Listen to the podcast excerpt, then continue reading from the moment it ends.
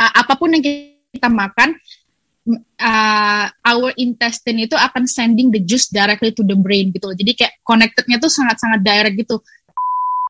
Berat badan gue tuh emang nggak turunnya ya paling kayak cuman dari 67 sekarang 60, 61, 62. Cuman lemak gue tuh turun jauh.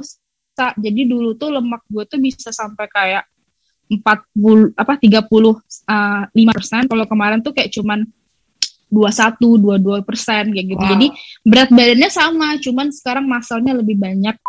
Ternyata jalan kaki itu bisa membantu untuk membakar kalori at least kayak um, 200 lah selama 30 sampai 40 menit gitu. Hmm. Akhirnya gue jalan kaki lah setiap pagi sa. Jadi setiap pagi jalan kaki 30 sampai uh, 1 jam gitu di sekitar kondonya gue aja gitu kan.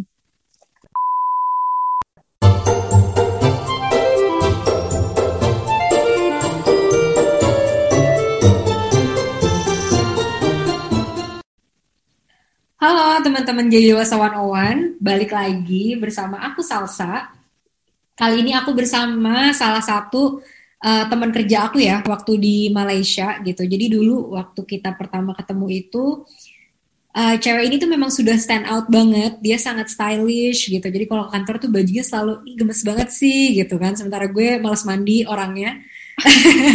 Terus kayak bener-bener cakep gitu loh. Nah, yang lebih surprising lagi nih gitu. Gue ngerasa kayak selama pandemi ini tuh justru gue semakin down gitu. Kayak motivasi gue nggak oke okay, dan lain sebagainya. Tapi si temen gue satu mm -hmm. ini dia justru jadi shining banget gitu ya. Gue sebenarnya cuma lihat di sosial media sih. Tapi maksudnya kelihatan banget perubahannya yang kayak dia turun berat badan drastis makin cantik lagi gitu. Terus positif banget happy. Happynya tuh kelihatan bukan oh gue bu happy buat konten gitu ya. Tapi bener-bener happy yang lo ngelihat perkembangan orang selama setahun tapi tuh bisa jadi ke level itu gue amazed banget. Nah makanya hari ini gue undang Dea. Dea thank you banget Dea udah datang hari ini.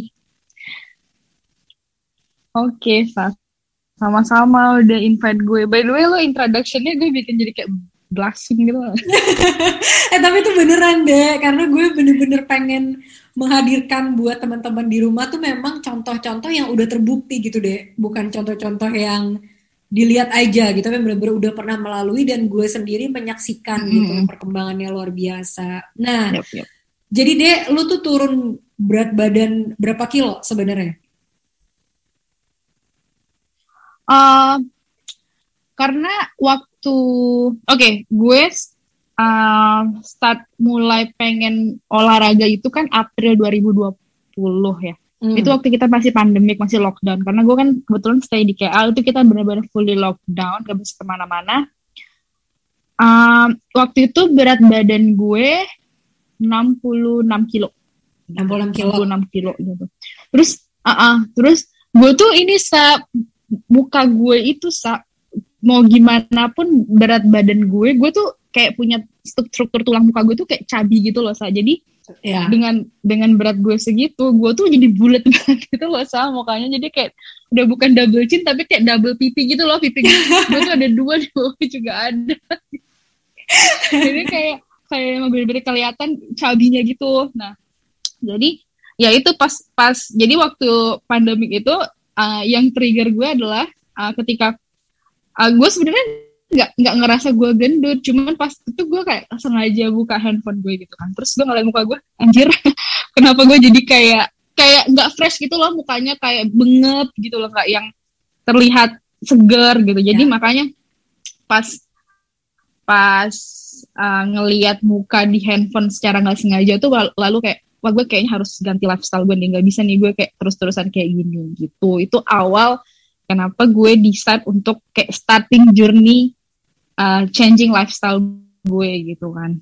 Jadi itu hmm. tapi waktu itu gue belum punya kayak apa weight skill gitu. Jadi masih kayak nimbang berat badannya tuh kayak di klinik-klinik gitu loh teman-teman. Kayak misalnya yeah. pergi ke klinik terus ada timbangan gue timbang aja di situ gitu. Nggak tahu tuh bener atau enggak tuh berat mungkin waktu itu sebenarnya lebih berat gitu ya. Cuman gue nggak tahu sih waktu itu kayaknya cuma 57 beratnya. Eh 67 67 gitu. 67 terus sekarang berapa deh? Setelah satu tahun nih? Hmm, sekarang kalau misalnya karena kalau enam kan jadi gue tuh orangnya uh, sekarang tuh kan karena gue fokus ya ke fitness. Jadi berat badan gue tuh emang nggak turunnya ya paling kayak cuman dari 67 sekarang 60 61 62 cuman lemak gue tuh turun jauh jadi dulu tuh lemak gue tuh bisa sampai kayak 40 apa 30 uh, 5 persen. Kalau kemarin tuh kayak cuman 21 22 persen kayak gitu. Wow. jadi berat badannya sama cuman sekarang masalnya lebih banyak daripada masa masa ototnya lebih besar daripada uh, fat percent fat percentage-nya kayak gitu. Jadi gitu sih. Yeah. lebih ke detail lagi berat badannya kayak gitu Nah, itu mungkin itu salah satu highlight juga tuh deh buat teman-teman di rumah gitu. Jadi sebenarnya yep. gue gue gue sosok lagi ya maksudnya gue kan juga masih masih gendut-gendut juga gitu gue belum sehat gue ngobrol sama yeah, lo pengen yeah. belajar juga gitu kan cuma memang yang harus di yep, yep, yep. Kan bukan cuma berat badan kita ya karena mungkin yang mm -hmm. harus lebih kita perhati itu sebenarnya uh, fat percentage atau presentasi dari lemak yang ada yep. di tubuh kita gitu ya deh karena kalau yep, yep. contohnya nih ya misalkan berat badan kita sama uh, beberapa teman-teman gue yang pada turun gitu ya, yang pada jadi jadi cakep banget tuh juga kadang-kadang dia berat badannya sama sebenarnya nggak tuh nggak nggak nggak turun cuma mm -hmm. lemaknya itu turun dan uh, masa ototnya naik gitu dan kenapa itu tetap berimpact karena yep, yep. kalau lemak teman-teman mungkin bisa lihat gitu ya kalau ngelihat potongan daging sapi itu kan ada lemak ya kalau lemak itu dia bentuknya kan nggak beraturan kan bisa lengkung-lengkung yep. sana sini itu yang ngebuat badan kita juga kelihatannya jadi apa ya kayak bergelombang di mana-mana menggumpal di mana-mana gitu kan. Sedangkan kalau otot itu clean banget ya. Yeah, bergelambir ya kalau bergelambir kata... bergelombang yeah. gitu. Bergelombang di mana-mana. Iya kan? Bahasanya kayak gitu. Iya benar-benar benar banget tuh jadi uh, untuk teman-teman yang uh, pengen kayak oh gue mau start diet journey gitu kan ya nggak apa-apa kalau sekarang kayak masih belum um, pengen fokusnya ke berat badan kayak gitu gue juga awalnya dulu aduh gue mau turun nih pokoknya gue harus turun 5 kilo gitu hmm. nah tapi fokusnya gue tuh cuman kayak ketimbangan yang biasa gitu loh yang kayak yeah. ya kalian lihat lah yang kayak gue bilang tadi di klinik gitu kan nah yeah. timbangan ini itu tuh nggak memberikan gambar secara lengkap tentang berat badan kalian gitu nah akhirnya uh, ketika gue tahu soal kayak gini uh, gue belilah timbangan Xiaomi. Uh, yang ada itunya loh yang kayak fat maaf ya ini nyebutin brand tapi memang yeah. Xiaomi itu dia kayak bisa ada fatnya kayak gitu-gitu. Nah pas gue nimbang di situ gue tahu oh ternyata gue tuh punya lemak sebanyak ini kayak gitu-gitu kan. Jadi akhirnya hmm. fokus lah kan untuk kayaknya gue harus nurunin uh, percentage lemak gue gitu kan. Nah setelah gue ngerasa timbangan Xiaomi itu sudah sudah akurat ya menurut gue gitu.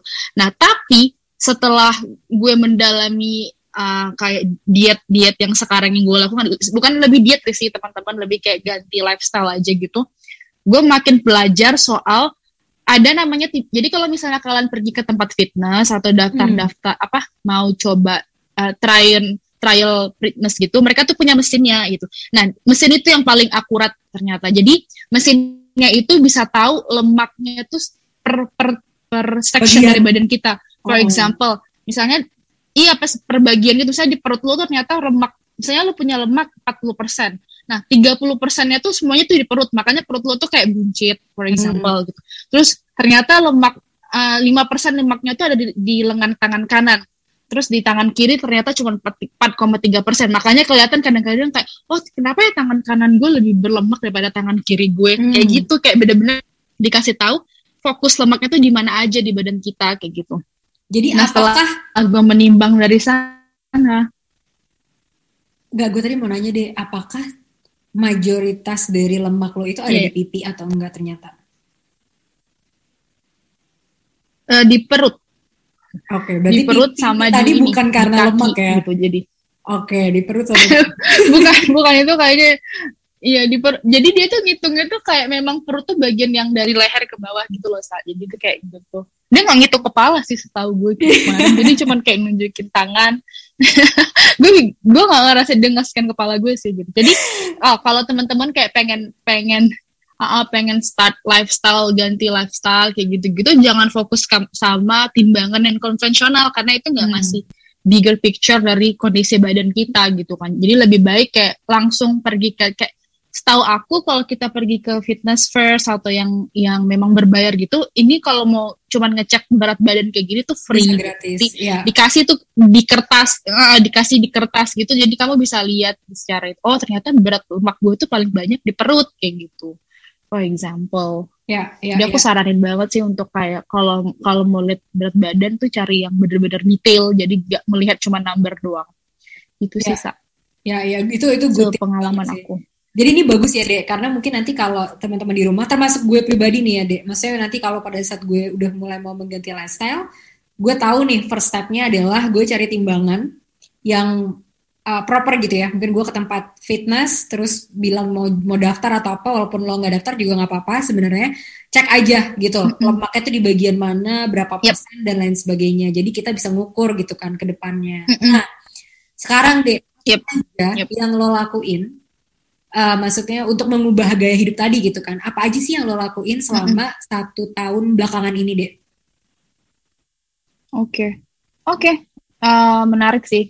Jadi mungkin gue bisa start eh, di backgroundnya dulu kali ya, Sa. Karena Boleh. kenapa gue akhirnya kenapa decide ya benar untuk bisa. Nah, kenapa gue decide untuk melakukan ini gitu.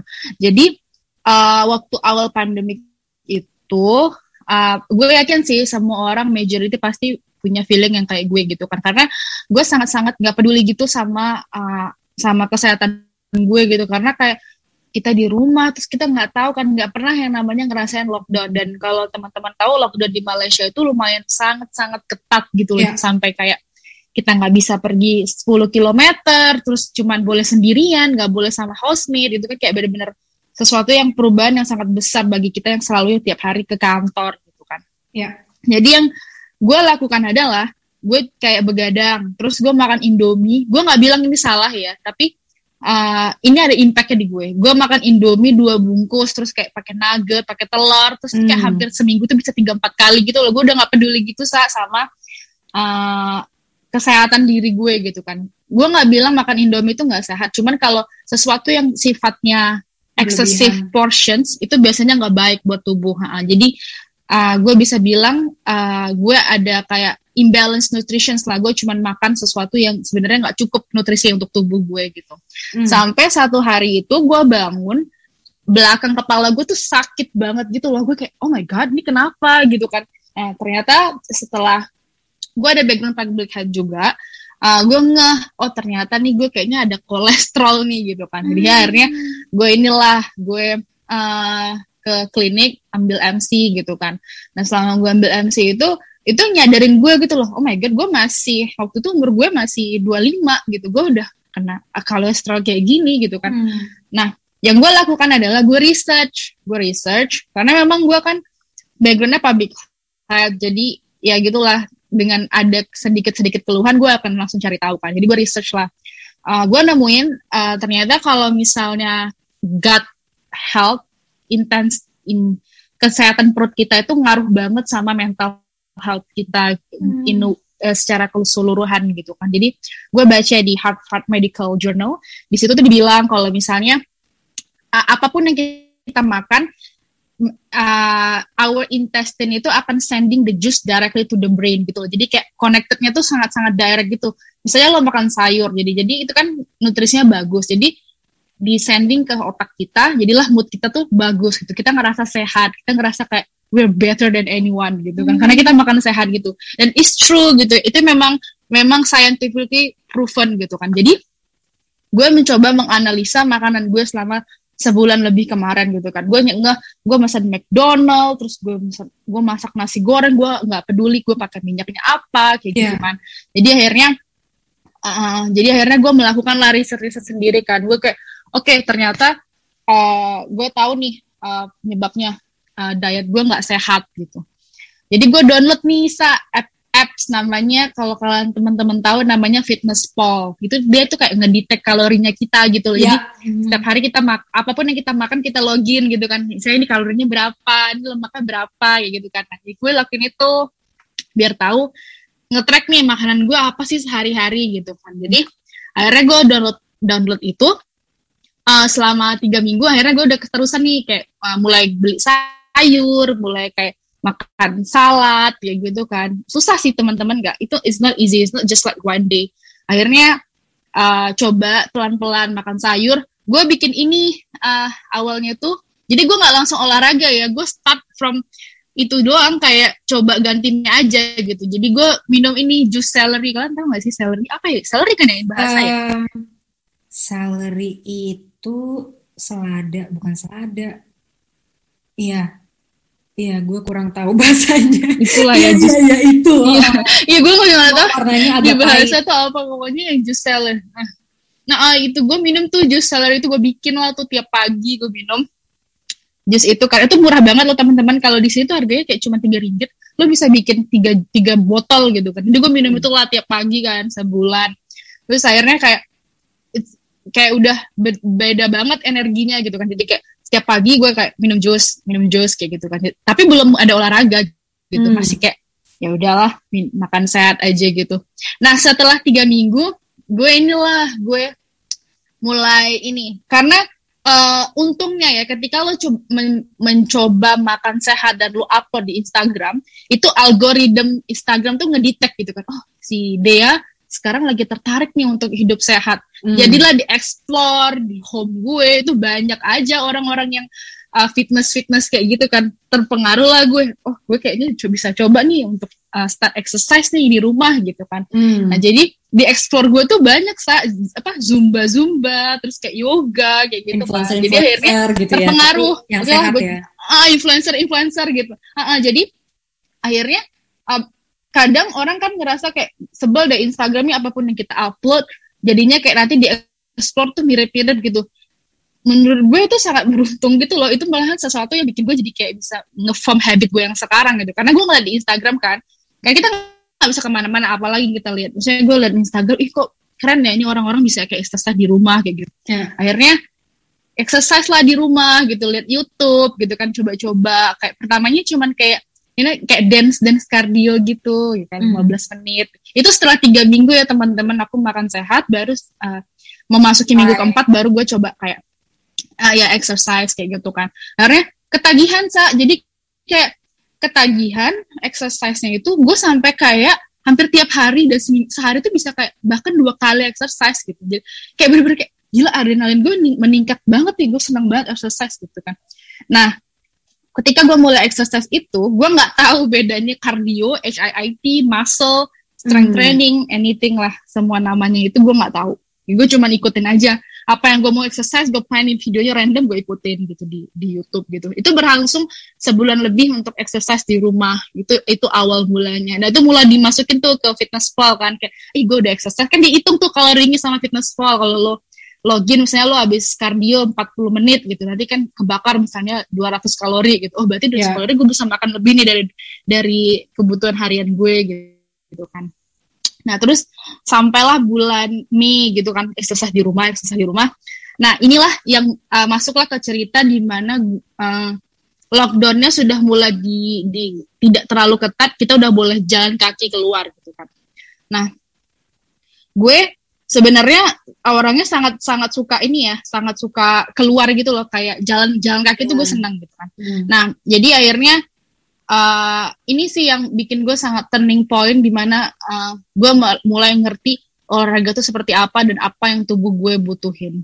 Jadi tanggal 1 Juni gue inget banget 1 Juni 2020 itu pertama kalinya gue decide untuk ngelakuin uh, jalan kaki pagi-pagi gitu. So, jadi gue ngajakin teman gue kayak eh mau nggak lo jalan kaki uh, sekitar rumah kita tuh? Kayak kayak kita bangun jam 7.30 pagi gue inget terus kita pulang itu sekitar jam 9 dan kaki satu setengah jam.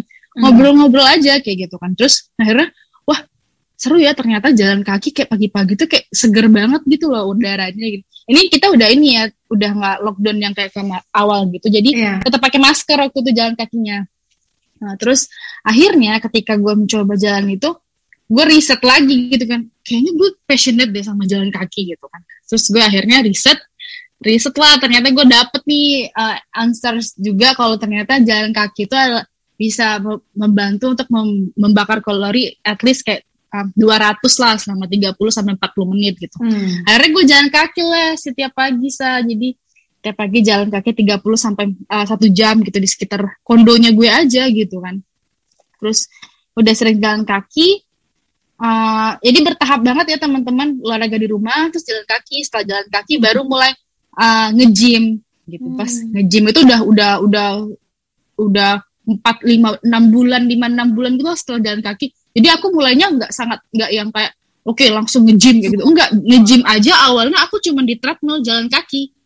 Gitu. Jadi okay. kayak I just wanna do walking gitu. Jadi nggak nggak yang langsung ngangkat-ngangkat gitu sebulan ke gym baru baru baru ngerti mesin kayak gitu gitu awalnya emang nggak jalan kaki aja karena gue memang obses sama sepuluh ribu langkah tiap harinya gitu itu berarti Itulah awal kan, mula kan lu minum ini ya lu minum jus celery terus lu juga uh, cardio terus lu juga tracking makan terus lu juga jalan kaki baru lu nge-gym gitu kan. Nah, saat lo udah nge-gym itu lo tetap keep semuanya. Misal lo tetap jalan kaki, tetap minum jus celery, tetap nari-nari di rumah atau gimana deh?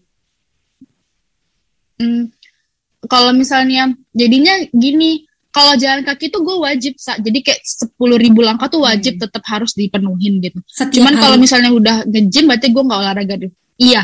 Oke. Okay. Iya, jadi setiap hari. Mungkin hmm ada beberapa hal juga sih sa along the way itu ketika gue mencoba ganti lifestyle uh, gue baca buku ini Atomic Habits James Clear kalau lo nah, tahu barusan tadi teman-teman di sini pernah dengar kayak makanya tadi bagus banget karena uh, lu mencoba mengganti gaya hidup sehat tuh bertahap gitu ya deh dan itu juga uh, kecil yep, yep. gitu loh maksudnya nggak tiba-tiba jedar langsung berubah banget yep. tapi lu mulai dari tracking makan dulu baru ditambah lagi ditambah lagi gitu mm -mm, mm -mm. ya ya ya Iya benar benar.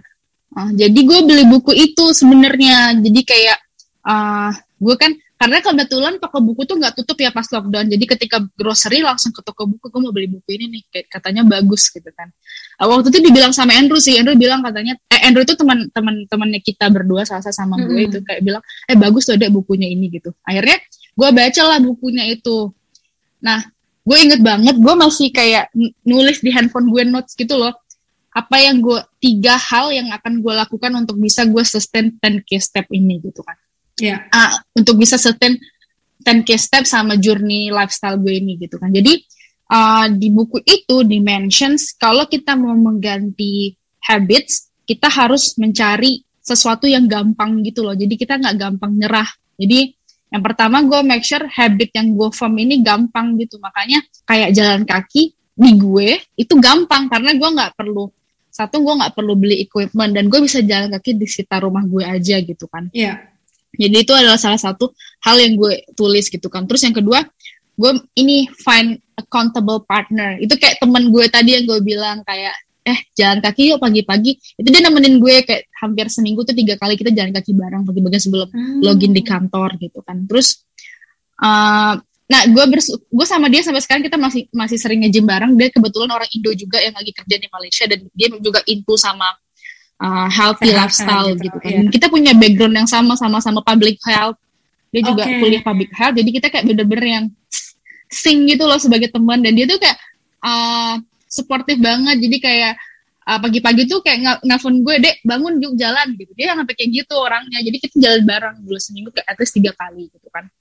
Terus yeah ketika gue kenal sama dia jadi yang yang pertama itu kan gue bilang make it easy. Yang kedua kan find accountable partner. Yeah. nah ini partner gue di sini adalah teman gue itu yang awal-awal ngajakin gue jalan gitu kan. Terus pas jalan itu gue notice tak dia tuh pakai jam. Gue bilang itu jamnya buat apa? Gitu kan. Gue tahu sih kita punya ada sport watch kayak gitu gitu saya bilang ini jamnya untuk ngedetect berapa langkah yang udah gue ini.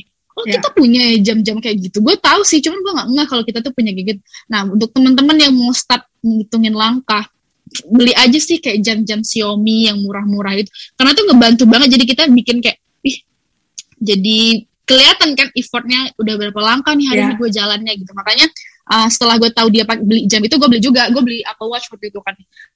Terus kayak untuk ngitungin uh, ngitungin langkah gue jadi step kedua yang gue bilang itu adalah find accountable partner dan supportive equipment gitu loh. Jadi kayak lo punya jam yang di mana itu juga nge-count nge langkah lo ketika lo exercise. Hmm. jadi kan kelihatan ada grafik naiknya kalau lo tuh jalan.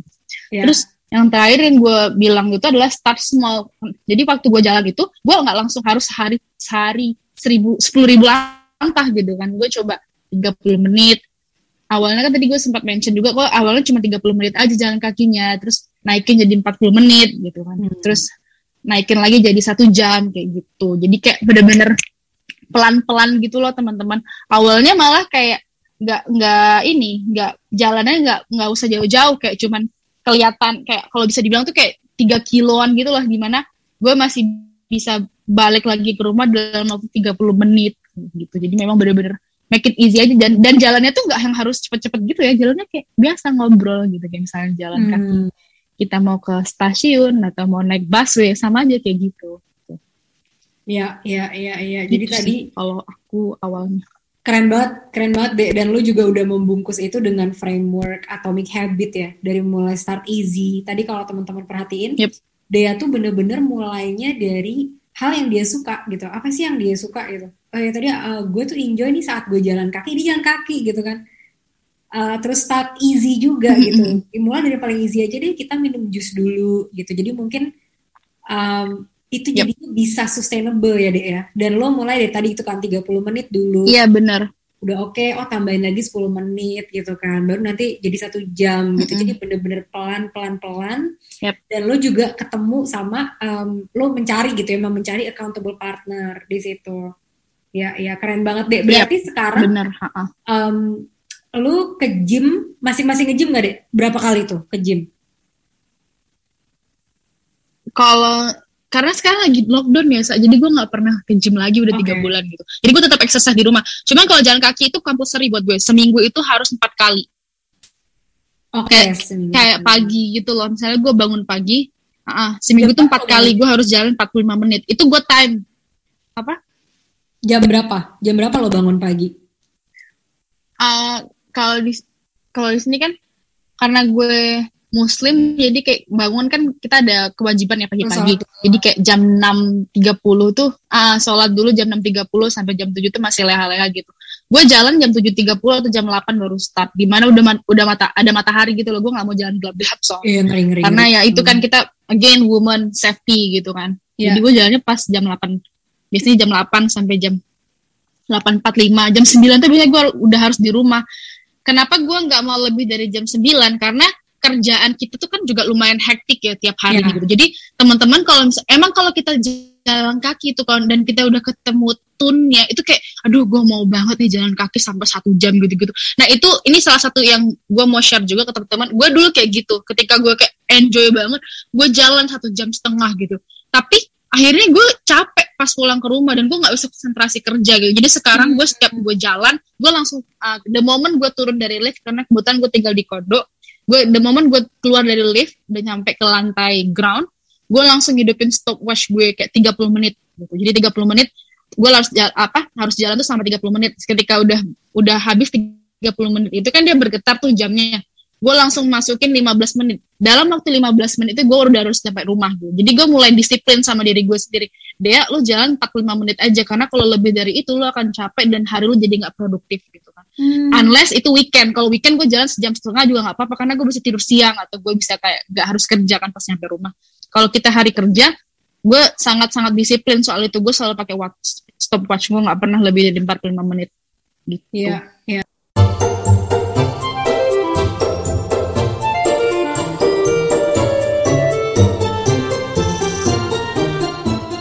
Teman-teman, makasih ya udah dengerin episode ini. Jangan lupa follow di Instagram kita at jadi dewasa 101 untuk jadi yang pertama setiap kita rilis episode baru. Sampai jumpa lagi di episode selanjutnya.